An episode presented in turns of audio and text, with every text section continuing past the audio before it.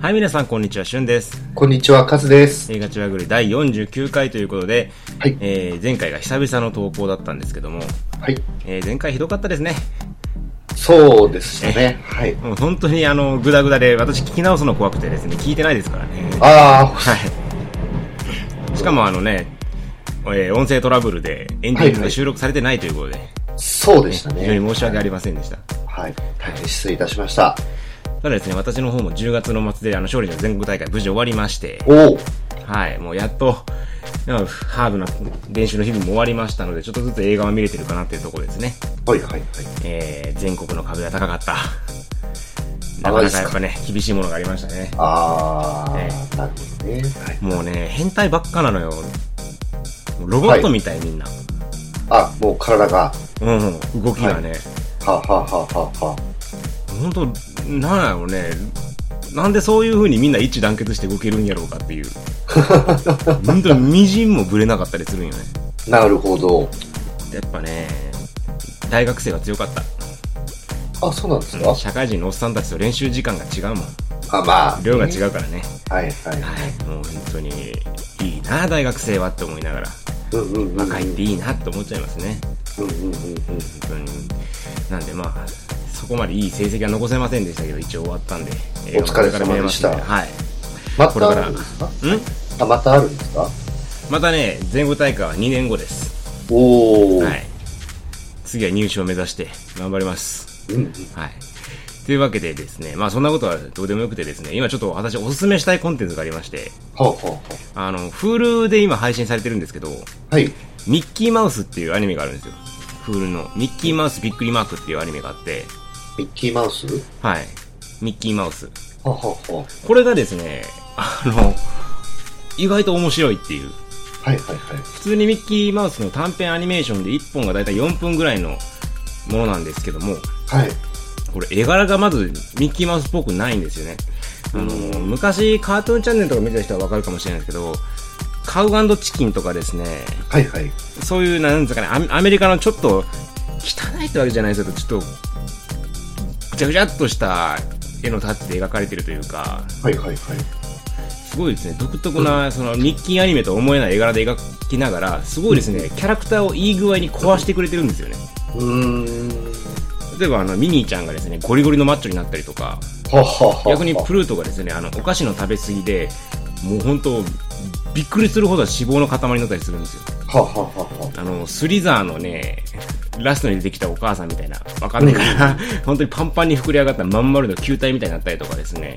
結構えぐい感じでえそうすです、本当にね、クソデブになったりするんですよ。そういう感じで結構ですね、あの、キャラクターを壊してくれてて、そはいれがはいはい、今までのディズニーじゃ考えられないんですよね。こんな風に壊していいのキャラクターをっていう。うーんミッキーのた描絵の描き方とかもなんかもう、か耳がボロボロにかけてなんか本当に頭が狂ったような描写とかあったりとか。うーん。で、しかも4分間でストーリーが完結するんでめちゃめちゃテンポいいんですよね。うんうんうんだからね、ちょっと、マジでこれは普通にミッキーマウスだからって言って子供向けとっても侮ったらちょっとどうなのかなってところがあるんで、はいはいはいはい。ぜひ見てほしいですね。なるほど。1話4分で見れるんで、まあね手軽に見れますもんね。まあ、た だ、たただまあ言ってもアニメなんで、その奥深さがあるとか、そのめちゃめちゃね、すごいよくできたとかじゃないんで、あくまでまあディズニーがちょっと好きな人ならば楽しめるかなっていう感じではあるので、もう全くアニメも興味ない、ディズニーも興味ない人が見て楽しいかは知らないですけども、はい。後でもですね、まあ、ディズニー好きの人にとってはちょっと面白い作品なんじゃないかなと思うんで、なるほど。あしゅんさんディズニー好きだったんですね。あ私ディズニー好きですよ。ああそうっすかあれ皆さんご存知だと思ってたんですけど。ああいやいやそう僕も僕も知らなかったそうなんですかあれあれ？あそうなんーですよ。私、あの、就職するならディズニーランドと思って頑張ってましたから。ああそうですか なんで聞いてんの？こいやミッキーから出てきたらスケアだなと思って ミッキーから誰も出てきません。ああ失礼しましたえー、ちなみに私のね、あの、ソファーの上には今、プーさん座ってますから。えマジっすか？俺今ね、ソファーにプーさんいるよ。そうっすいやいいと思いますよはい似合うやろ？ごめんなさいちょっと面白かった似合うやろ。この前さ、うちでその勝利の全国大会の打ち上げがあったんよね。はいはい。まあ、プーさんの人形はあるんけどさ、俺がさ、なんかふとまあ映画とかみんなで見ながら飯食ったりしてたからさ、はいはい俺がプーさんを抱いてたらさ、周りのさ、女子高生の女の子とかさ、あーって言い出しやがって、なんやねんと。はいはいはい。俺がプーさん抱いて何が悪いねん。はいはい。いや、そうですね。誰でもかけますから。もうもうやだーって言われて。プーさんを抱くだけでここまで嫌悪感を与えられるっていうのはある意味才能やと思うよね、本当にね。いやー、でも、私もちょっと話を聞いてびっくりしましたね。、ええやんって。いや、いいと思いますよ。はい。もう、似合います。やろ？似合いますよ。そっくりって言われるからね。そうですね。いや、うん本当に、なんか、なんとコメントしたらいいのかな。そうですよ。私の家にはプーさんがあるんで、ぜひともあのね、遊びに来ていただければプーさん抱かしてあげますんで。ええ。そうですね。本当にもうね、遊びに来たい JK、JT の方はいつでもご連絡いただければと思いますんでね。あの、うん、ダメですよ。え？本当に、本当にあの、インコで捕まえます。JK とか言ったら。じゃあ、じゃあ JD にしましょう。そうですね。大学生にしましょう。そ女子大生にしましょう。はいはいはい。うん。妥協の女子大生ということで。もうだいぶ下よ。もうそろそろ結構年の差感じる年ですよ、もう。それよね、本当我々、年の差の大学生とあんま変わらんと思ってたのに気づけばもう卒業して、そうですよ何年ね。経ったの？入学からはもう10年経ったんか、俺の場合は。そうですね。恐ろしいや。アラサーでございますから。はい。もうね、本当に、こんなことしてる場合じゃないんですけどね、本当はね。いや、そうですね。はいプーさん抱きながら映画を見て、見てそください。うそうそう、本当にもう寂しくない。もう僕は一人じゃない。そうですね。はい。映画も一ね。緒に見てくれるんで、そうですね。うん。ははい。い。いいと思いますよ。帰っても、あの、待っててくれるんで、ちゃんとね。え、てか、マジでプーさんの人形抱いてるんですか？え？マジでプーさんの人人形抱いてるんですか？もう寝る、寝る時も抱きながら。え、マジっすか嘘本当にそれはないけど。あ、でもやっぱね、抱き心地はいいからね。映画見てる時とか手持ち無沙汰だったら抱いてるよ。あの、別にああれやで、あの、プーさんが可愛いって言いながら、プーさんって言いながら抱いてるわけではないよ。抱き枕としては抱いてるけど。えー。今は俺ね、あの、若若干焦ってね、このままやと本当に気持ちがられると思って焦って今弁明してるけど。でもプーさんの人形はあります。今度ぜひ、あの、スカイプの画面、一時的にオンラインにして、映し 様々な経緯があって我が家に来ることになったプーさんがいますので。はい来た人はいつでも私の家に来ていただければと思います。ブレインデッドの DVD とかあるんでね。ねなかなか見れないですよ。そうですね。だからこう、部屋の中のバランスがおかしいっすよね。よいよい。本当にす絶妙なバランスで成り立っているのでですね。皆さんぜひともあのうちに遊びに来ていただければと思いますので。はい。はい。はい。というわけで、えー、じゃあ49回始めていきましょうかね。はい。はい。よろしくお願いします。よろしくお願いいたします。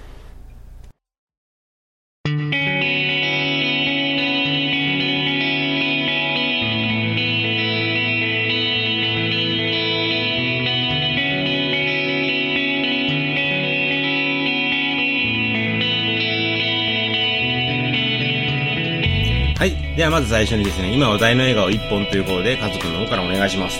はい、えっ、と、先日、ツイッターで、あの、教えていただきました、湯を、湯を沸かすほどの熱い愛をご紹介したいと思います。はい。はい。えっ、と、監督がですね、中野亮太さんという方で、えっ、と、私全然知らなかったんですけども、えっ、と、自主映画をずっと撮られた方みたいですね。で横浜映画祭とか、えー海外の映画祭で数々の、えー賞受賞をされております。おりまして、うんで、そちらの監督のですね、商業デビュー作ということでした。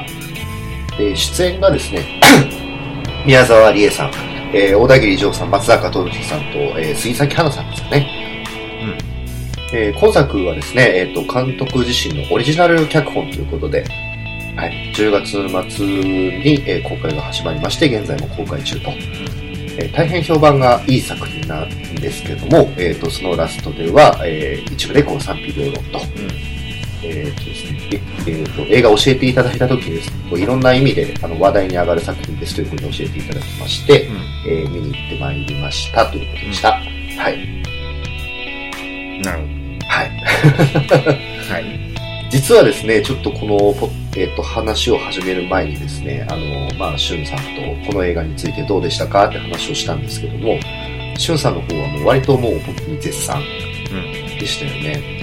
で、私の方は逆に結構気になる点があってどうだったかなっていう、うん。あのー方が大きかったもんですから、早速ですね、分かれたね。そう、ちょっとね、いきなりあれ、やりづらいなっていいや、いや、映画はね、もう見る人はそれ違いはありますから。そうですね。好きなようにご紹介いただければいいと思いますよ。はーい。なんかね、ちょっと、あの、まあ、全体の私のまず感想としては、うんあの、99%は非常に、まあ、オーソドックスというか、あの、特に、なんでしょうね、本当にオーソドックスな話だと思うんですよ。あの、よくあるまあ話よくある話というか、うんまあ、よくあるといえばちょっと失礼かもわかんないんですけど、普通に追っかけられる話？あの、何の感情の、なんだろうな、迷いもなく話を追っかければそうですねって納得できる話だと思うんですよ。ただ、こう、そこにですね、ちょいちょいと挟まるですね、ちょっと狂気というか、マットな部分がすごいなんか僕にとっては見え隠れする気がして、と。うん。で、なんか最後まで実はちょっと集中しきれなかったっていうのがあって、それが、えーまあ、感想というか、気になるところというか、全体的な印象。うんで、その気になって、えっ、と、いろいろこうあった後の最後に、まあ、あれでドーンってなるじゃないですか。ほど。だから僕、本当にあの劇場で見終わった時、えっ？て言っちゃったんですよね。うん。うん。うんうんうんうんまあ、本当にそんな、まあ、ざくって言うとですね、そんな感じでした。うん。まあ、ちょっとですね、じゃあ細かく、あの、まずストーリーと、えーじゃあ、えーそれ、映画の話をしていきたいと思います。はい。はい、ストーリーはですね、えっ、と、銭湯、えー、幸の湯を営むですね、えー、河野家。えーしかし、父が1年前に、えー、フラットを失踪し、えー銭湯は休業状態。えー母、これ双葉でしたよね。双葉は、えっ、と、持ち前の明るさという強さでパートをしながら、えー娘を育てていた。そんなある一つで、えー余命わずかという宣告を受ける。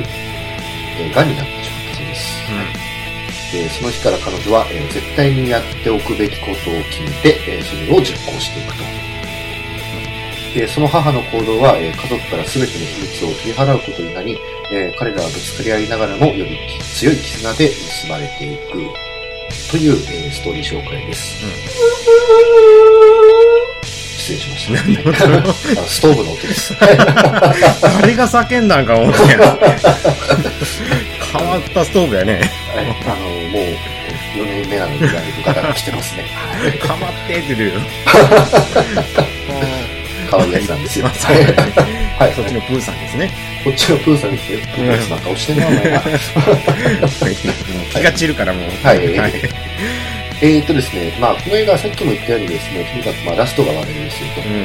で、事前情報を僕一切なしで見るんで、本当に家族愛ものかなんて思いながら見てたんですね。で、まあ、最後の最後、まあ、飛び上がりまして。うん。で、そのラストも、えっ、と、まあ、僕の中ではちょっとこれ笑っていいのか泣いて、泣いていいのか、怖がっていいのかが、ちょっとよくわからなくて。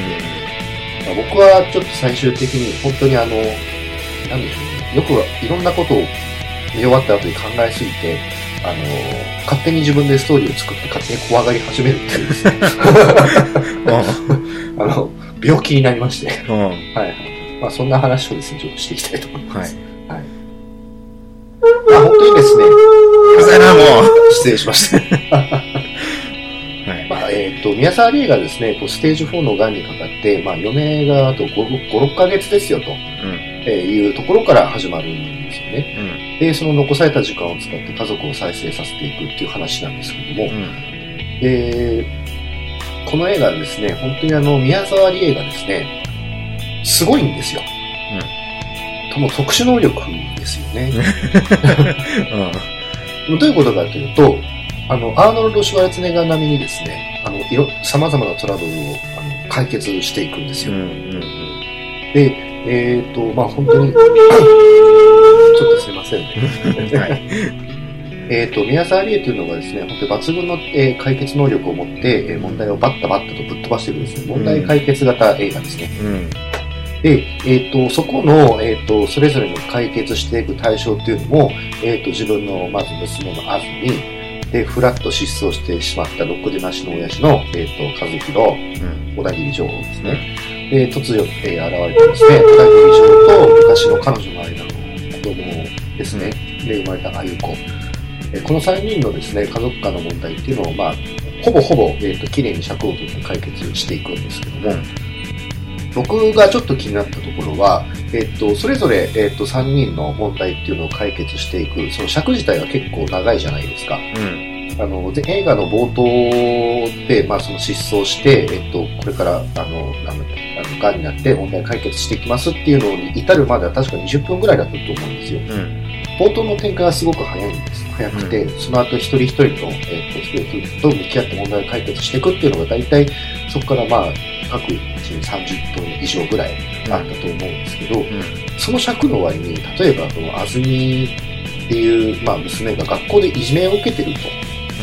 で、その彼女、その娘が、まあ、制服を取られちゃって、もう学校に行きたくありませんっていう風になるんですけど、そこのこう解決方法っていうのが、まあ、あの、本当にね、あの、気合と根性なんですよね。うん。まあね、それ。であの、安住のこう、闘魂、安住に闘魂を注入するとういうかですね、まあ本当にあの、腕力と精神論ん。が大事なんですけど、残された時間も少ないから。うで、えっと、その腕力と精神論でこう、頑張れって言って、じゃあ頑張るって言って、あの、で解決しちゃうみたいん。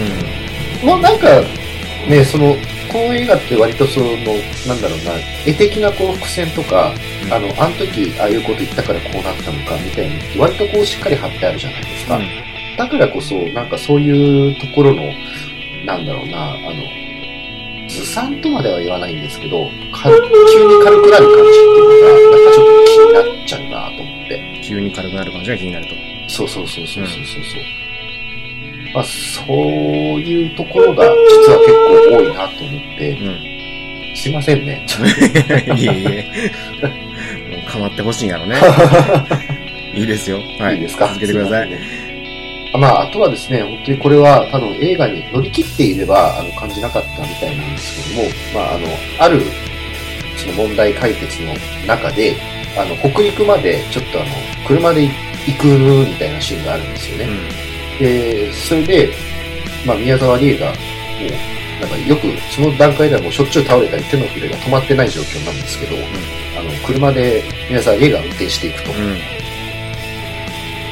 うん。やっぱそういうの気になっちゃうんですよね。なるほどね。それはもう映画に乗れてないからだよね。な、なんでしょうね。でも、なんでしょうね。うん。あの、無理だろう。で、旅先でやっぱり血吐いちゃったりしてるから、ほら見たことかうん。だから言ったのに。と。だから言ったのにっていう。うまあそういうのが割と多くて、あとはなんかその、ほなんだっけな、その、ヒッチハイカーを突然ね、拾うじゃないですか。ん。で、ヒッチハイカーとの会話の中で、僕北海道出身なんですってそのヒッチハイカーの人がまあ言ってるんですよ。なんだけど、まあ実は違って、あの無目的で、あの日本全国を旅してて、自分の過去も、まあ、なんだろうな、詐称してるわけじゃないけども、本当のことを言わないヒッチハイカーみたいな設定なんですよね。えっ、と、その彼が、まあ、うさ、あの、北海道出身じゃないっていうのを見破るシーンがあるんですけど、その、そこもね、あ、そうだと思った。あなた、北海道出身じゃないと思ったのよ、みたいな。鉛がないもんね、みたいな。北海道の人って多分そこまで分かりやすく鉛ってないと思うんだけどな、みたいな。出た北海道出身。厳しいですね。北海道出身の人に言われたらもう型なしやん。いや、なんかね、そんなにあの、極端にこう、例えば、ななんとかで、なんとかで、みたいなのってないじゃないですか。うん、なさそうやね。そうそうそうそう。なんかね、そういうこう、細かなプロットのこう、いびつさみたいなのを結構感じちゃいました、うん僕は。なるほどはいうんまあ、あとはですね、すごい一番気になったのは、これ笑っていいのか、笑っちゃダメなのか、そもそもこれは泣くべきなのか、よくわからないシーンがすごく多くて、うん。どういうことかっていうと、この映画ってその、完全に泣かせるタイプの映画じゃなくて、笑うシーン、笑えるシーンいっぱいいるじゃないですか。ただ、その笑えるシーンが、あの、わからないです。監督が意図されてるのかわからないんですけど、僕が見、僕としては非常にこう、ブラックユーモアに近いものを感じるんですよ。うん。あの、まあ、感動させる場面の感動させる場面というか、まあ、問題が解決して、こう、ちょっとね、その、お互いの感情がこう、ウェイってなってる時に、で、ちょっと落ち着きましたって言った後に、必ず、その、まあ、ちょっとこう、笑い、笑うというか、ブラックユーモアというか、シーンが入るんですけど、うん。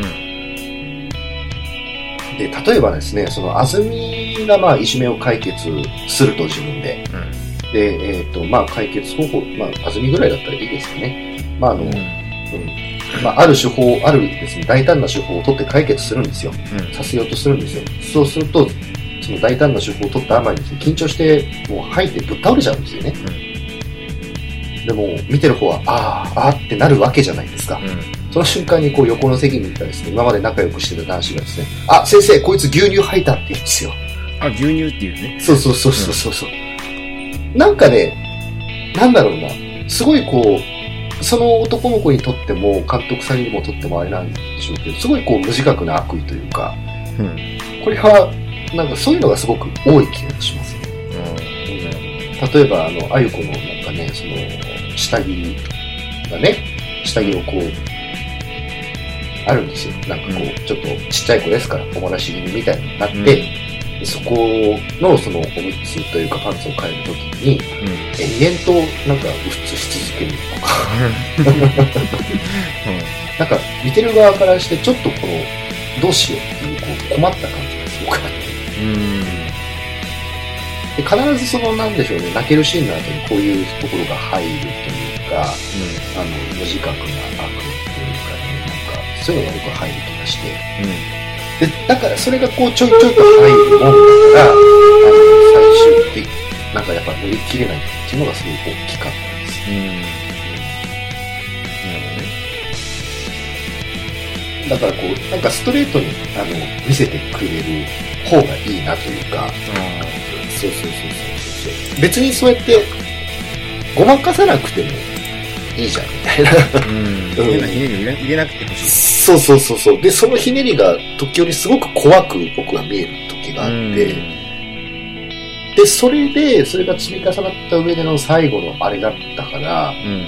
僕、本当に、これ最後、ブラなんかのブラックユーモアなのかな？ってうん。いうところからちょっとしてしまってたんですよ。うん。で、その後にこう監督さんのインタビューとか、うんあの、ワウワウでクラストとか見てられてるやつとか、あの、いろいろ読んだんですけど、多分そんなことは全然なくて、うん。あの、割とこうストレートにやっぱり愛というものを描いてらっしゃる方なんで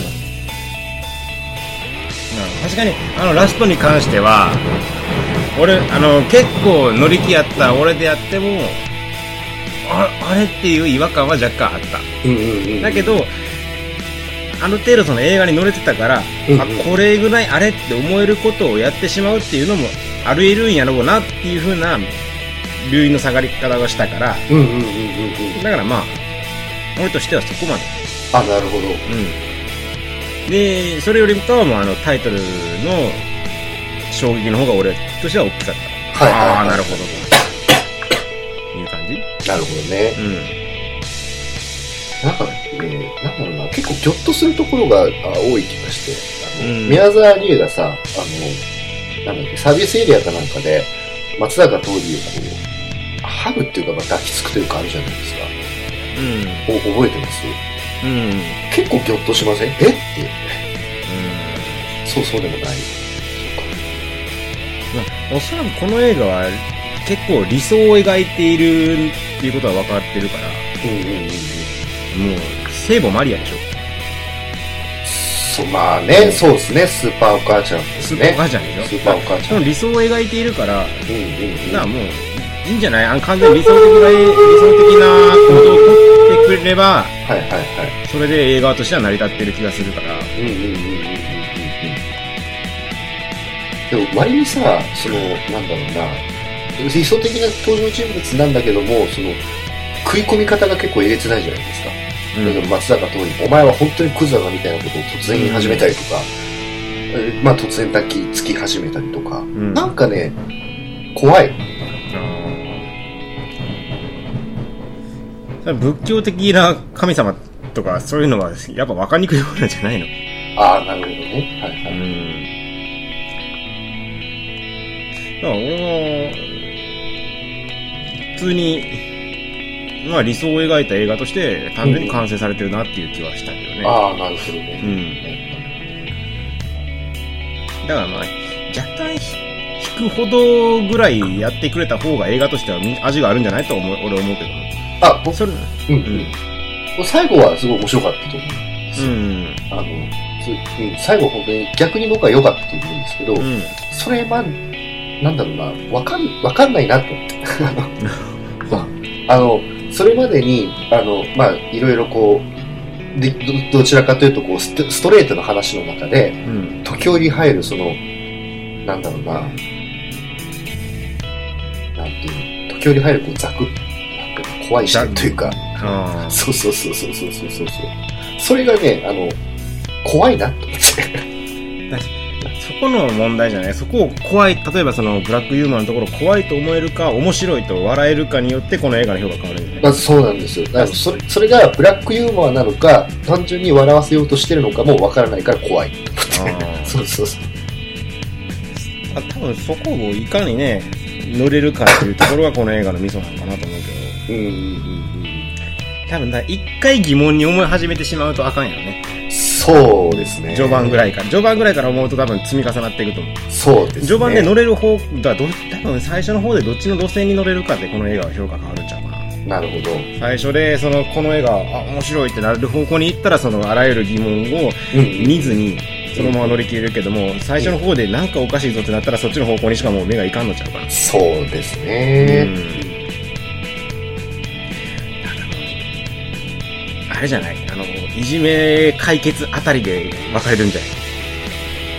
そうですね。うん。うん。なんか、なんでしょうね。描写はすごくこう、過激なんですけど、うん。あの、その後、その話が出てくるとかは、まあ、うん一切ないから、うん。なんか、うんじゃあ、そ、うん、うん、っていうかね、確かに各エピソードはここで終わっちゃうんだっていうところは多かったね。そうそうそうそう。うん。と登場人物たちの家族間での関係性とかっていうのはずっと続いてて、そこ以外、まあそこ以外のまあ、あえて描か描かなかったし、描く必要もないとは思ったのかもわかんないんですけど、なんかでも、なんでしょうね、その問題が解決すると、その登場人物たちが、そのほ自分たちの実生活っていうか、うん。そこから急になんか解放されちゃう気がして、うん。うん。まあ、あれは、そうそうメイン、メインクエストがある中でのサブクエストやから。そう。うんうんうんうん。でもさ、でもね、本当にあの、でもでも言ったら申し訳ないんですけど、小田切城がさ、もう家族間のトラブルを、まああるシーンを使って解決するじゃないですか。うん。でその後に、うん。あのーその後に言ったセリフというか、あれだけこう盛り上げておいて、うん。あのー松坂桃李とね、病院にも行かないで、あの、もう奥さん、入院数数日でしょ？多分、まあ、段階で。で、病院にも行かないでさ、スナックに飲み歩いたりしてるでしょ？まあね。で、その後、本当に、あの、ね、もう磁石はないからあれだけども、小田切長がこう病院に行くシーンとかないじゃん。うん。ない。ってなる。で、そこでそういうセリフを言わせるとさ、なんか、本当にこいつクズだなっていうふうにしか思えないわけじゃないですか。まあまあ、だから、だからこそのあれじゃないね、あの精一杯なんじゃないの？精一杯なのかな、うーん。そっか。俺は思うけどね。なるほどね。なんか、あの瞬間僕すっげえ頭きちゃって、こいつと思って。まあ自分の奥さん何だと思ってるんだと思って。確かに一番成長してないのは小田切城ね。だよね。本当に。ああ、確かにね。っていうのはあった。ごめんなさい。あの僕はそういう見方をしちゃってるのかもわかんないけど、でも、うんあの、わかんないけど、最終的に僕は小田切君すっげえ頭だった。うーん、なるほど。これはこんなに見事に分かれると思いませんでした。そうです。うん。俺はもう、てっきり大絶賛やと思ってるんですよ。びっくりしたっていうのは、いい意味でかと思ったら全然逆やったんですけどね。いや、あの、うん。いや、面白かったですよ。あのす、すごい面白かったんですけど、なんかその分気になることが出てきちゃった感じ。うん。もう、俺は異常に早かった。なるほど。はい、なるほど。っていう感じでしたね。はい。うん、なん。かもう、ネタバレができないのかななん。かちょっと、ぼやっとした話になっちゃったん。ですけど、はい。ピロートークでまた話したいね。そうですね。はい。うん、という感じでございました。はい、わかりました。はい。